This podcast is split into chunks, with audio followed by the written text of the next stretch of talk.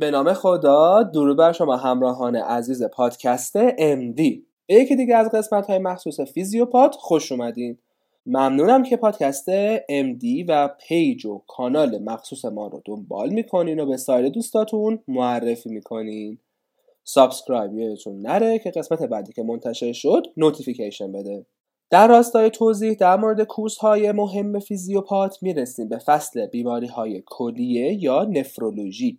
همونطوری که قبلا هم گفتم و باز تاکید می‌کنم کلیه هم جز اون کورس هاییه که دونستن فیزیولوژیش و همچنین بیوشیمیش خیلی به یادگیری بیماری هاش کمک می‌کنه. متاسفانه اصول اولیه بیماری های کلیه یک کمی زیاده و مفهومی هم هستند و اساتیدم خیلی وقتها خوب توضیح نمیدن.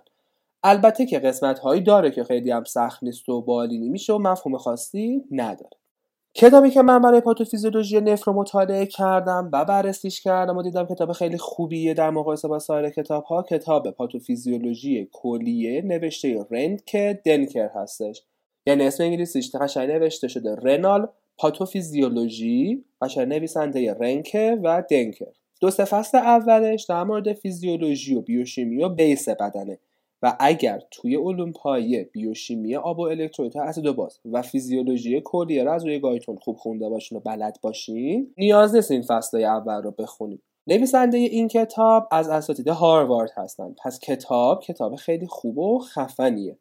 نحوه مطالعه کتاب ها توی کورس های فیزیوپات هم که قبلا براتون توضیح دادم. اگر از این کتاب خوشتون نیومد تمامی مباحثی که حالا بهتون میگم چیات رو می‌تونین از روی کتاب هاریسون هم مطالعه بکنین و کتاب هاریسون هم برای نفرولوژی کتاب خیلی خوبیه. فقط حواستون باشه که قسمت هایی که با بالینی میشه و فیزیوپات و مکانیسم اینا میشه رو بخونید قسمت های اولش که در مورد اپیدمیولوژیه و قسمت های آخرش که در مورد درمانه خیلی به دردتون نمی‌خوره. اما بریم سراغ قسمت های مهمی که باید یاد بگیریم. قبلا گفتم هر وقت می‌خوایم وارد هر بخش بشیم باید اول ساین و سیمتوم های مهم اون بخش رو یاد بگیریم. برای کلیه هم همینطور. یک سری علائم و نشانه داریم که براشون تشخیص های افتراق مهمی مطرحه. یه سری اپروچ های خیلی مهم دارن که باید خوب تمام و کمال یاد بگیریم. اولین مورد که شاید مهمترین مورد توی بحث کلی هم باشه افزایش بیومن کراتین هستش که در حالت کلی بهش میگیم ازوتمی اورمی. در واقع آزمایش بیومن کراتینین اصلا دست نفرولوژیست هاست. برای همین باید اپروچ به افزایش بیومن کراتینین رو هم یاد بگیریم. دومین علامت ادم. همونطوری که گفتم ادم به مشکلات قلب و کبد هم برمیگرده ولی مشکلات کلی هم اینجا مطرحه. سومین مورد علائم تحریکی ادراره که حالا بعد می‌خونیم منظور چیاست که خب خیلی به عفونت های دستگاه ادراری برمیگرده یعنی UTI که خب البته می‌تونه به اورولوژی هم ربط داشته باشه. علامت بعدی هماچوریه یعنی خون توی ادرار یعنی قرمز شدن ادرار و هماچوری جزو مباحث خیلی مهمه کلیه هستش. مورد بعدی پروتئین اوریه. پروتئین اوری هم یک مبحث خیلی مهمی توی نفرولوژی محسوب میشه که چرا کلیه داره؟ پروتئین دفع می‌کنه. یه بحث دیگه بحث پلی اوری هست که خب پلی اوری رو می‌تونیم توی بحث غدد هم بهش بپردازیم. اما بریم سراغ بحث بیماری هاش اولین قسمت توی بیماری های کلیه تحلیل UA و سدیمان ادراریه. یعنی وقتی مریض آزمایش ادرار میده اون آزمایش ادرارش رو به چه طوری تفسیر بکنیم؟ یعنی UA به چه طوری تفسیر بشه؟ بعد یه ته نشست ادرار داریم برای یه سری موارد خاص. این ته نشست ادراری هم یه سری نکات خیلی مهم توش داره مثل cast و چیزهای دیگه که باید دنبالش بریم و تشخیص افتراقی های مهمی توی اینجا مطرح میشه. دومین مورد توی بحث کلیه الکترولیت هاست. البته الکترولیت ها منظور سدیم و پتاسیمه چون کلسیوم بیشتر مربوط به قدرت میشه.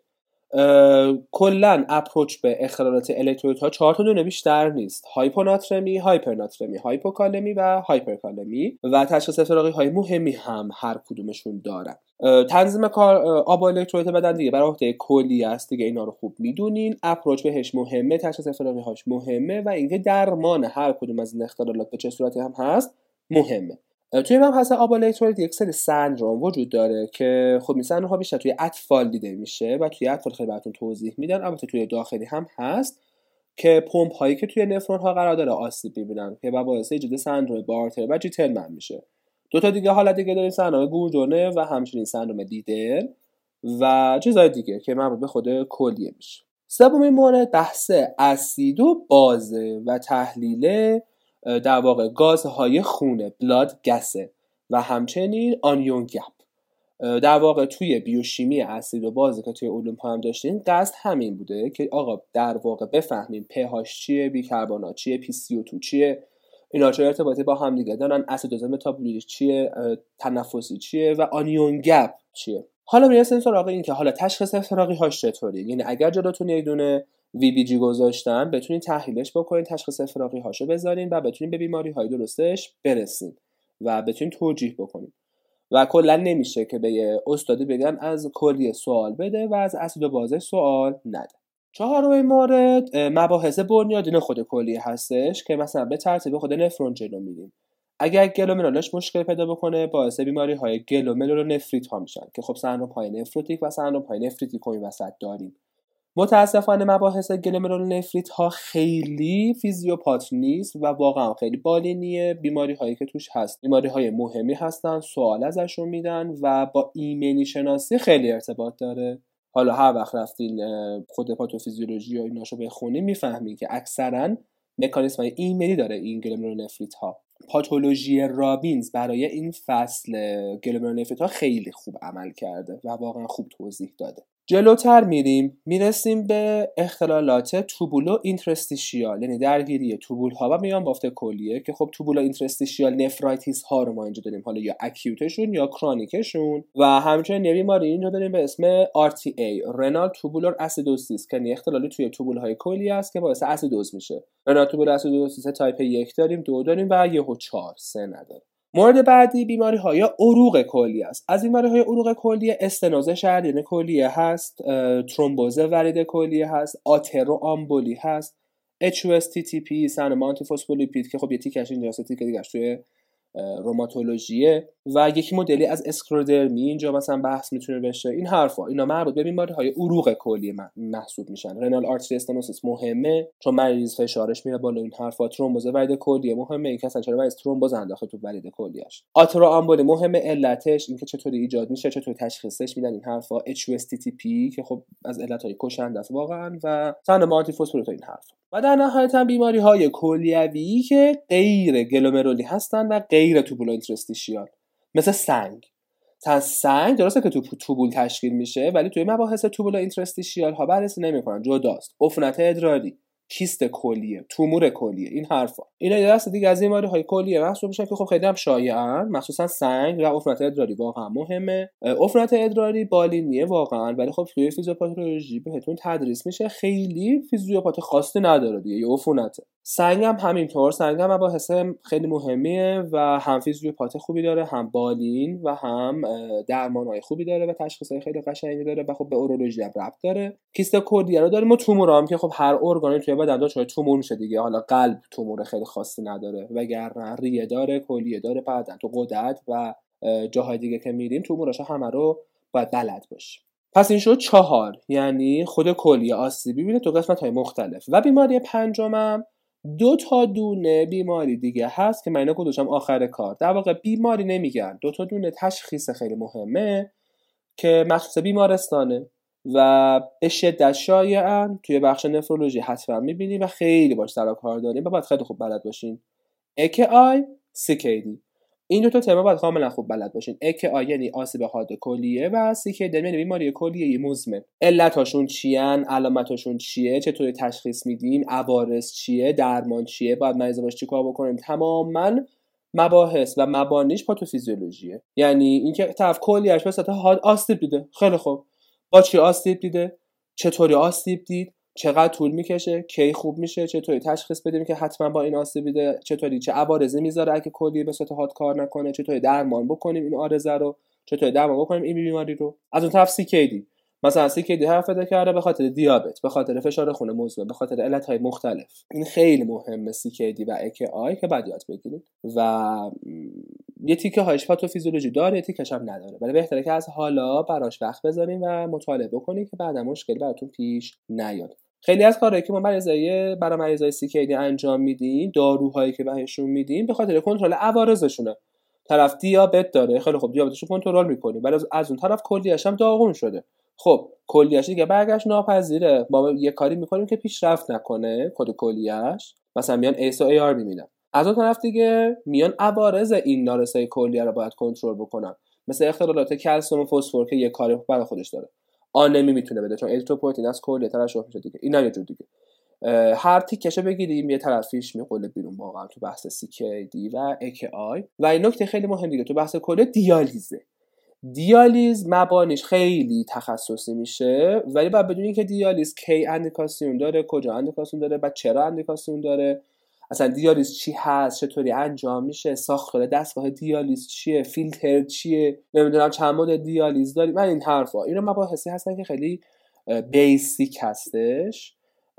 بدون قشنگه. واقعا بلد باشین که آقا مثلا کی دیالیز اندیکاسیون داره. دیالیز اصلا فیلترش چطوریه؟ چرا فیلتر ریز داریم متوسط داریم درشت داریم؟ نمی‌دونم چرا time دیالیز اصولا چهار ساعته؟ چرا دو لیتر از مریض مایع می‌کشن؟ اینا یه سری مبانی فیزیک خیلی دیگه واقعا فیزیک اینجا دخیل میشه. که هر دوست داشته باشه می‌تونه بره دنبالش. خیلی اساتی روی مانوری ندارم که حتما بلد باشه دیدین دیگه خیلی زیاد نبود از بیماری های کلیه. 5 تا قسمت بیشتر نبود. تقریبا شبیه به ریه. ولی خب بیماری هاش اکثر خیلی شایع هستن اما سراغ پاتولوژی کلیه. پاتولوژی کلیه هم خیلی زیاد نیست حجمش و خیلی چیز خاصی توش نیست. همون بحث گلومرولونفریت ها اصل پاتولوژی کلیه چون ما بیوپسی می‌گیریم از کلیه که گلومرولونفریت ها یعنی همون سندروم نفروتیک و نفریتیک رو تشخیص بدیم. برای مریض AKI و CKD یا نمی‌دونم تو یا nephritis سنگ عفونت اینا اصلا دیگه خیلی پاتولوژی خاصی نداره و کاری باشون هم نداره. اما در نهایت هم فارماکولوژی کلیه. تو بحث pharma ی کلیه خب همون جوری که ما بیماری هاشو به چند دسته تقسیم کردیم pharma ش به چند دسته تقسیم میشه. اگر قضیه گلومرونفریت ها باشن خب داروهای سرکوب کننده ایمنی میدی به مریض یعنی وقتی درمان گلومرونفریت ها رو بخونی تماما اونایی که اونایشون که با ایمنی ارتباط داره کورتون میدن. جواب نداد داروی خفن تر سیکلوفوسفاماد یهو مثلا داروی خفن. از طرف دیگه خب پیوند کلی رو داریم دوباره پیوند کلی هم داروهای سرکوب کننده ایمنی که خب داروهای سرکوب کننده ایمنی بیسش تو بحث ایمونولوژیه که رو بی اثر کنیم رو تی اثر کنیم نمی‌دونم چی کار داریم. اگر قضیه اختلالات آب و الکترولیت و اسید و باز باشه که خب هر کدوم از این اختلالات آب و الکترولیت و اسید و باز یه بیماری تهش به بیماری منجر میشه. خب اون بیماری باید درمان شه. ما باید اون بیماری رو کنترل کنیم.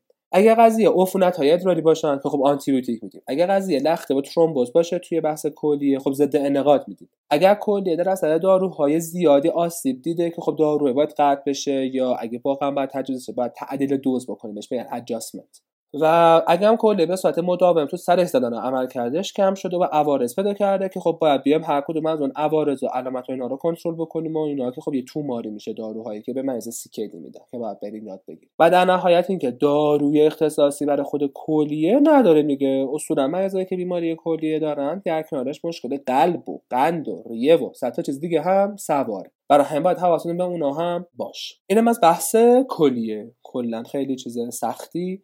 نداره. امیدوارم که براتون مفید بوده باشه و بتونید توی کورس کلی ازش استفاده بکنید درسته که بیماری هاش زیاد نیست ولی هر کدوم از مباحثی که میگم اگه به تو کتاب رینک نگاه کنین تقریبا 70 80 صفحه نوشته براشون به خاطر اینکه مباحث بیسیکی هستن و خیلی واقعا باید توضیح داد تا درک بشه و نخواهیم پرسش بکنیم. مرسی که با پادکست MD به عنوان اولین پادکست مشاوره برای دانشجویان پزشکی سراسر کشور همراه بودین. من عرفان شیخ هستم. خیلی خوشحالم که در خدمت خواهم بود. و مرسی که تا اینجا با من همراه بودین. subscribe توی page اینستاگرامی و کانال تلگرامی یادتون نره. و همچنین می‌خوام که بحث امروز با این جمله زیبا تموم بکنم. این جمله رو براتون از آقای پائولو کوئیلو انتخاب کردم. میگه که یک روز به خودت میای که دیگه زمانی برای کارهایی که همیشه می‌خواستی انجام بدی نداری. پس همین حالا انجامش بده. پاتوفیزیولوژی یک سال بیشتر نیست. شما هفت سال بیشتر پزشک عمومی نیستین و خیلی چیزا دیگه. شما هیچ وقت دیگه به 20 سالگی خودتون بر نمیگردین. هیچ وقت دیگه به 22 سالگیتون بر نمیگردین. اگه این شکل فکر بکنید.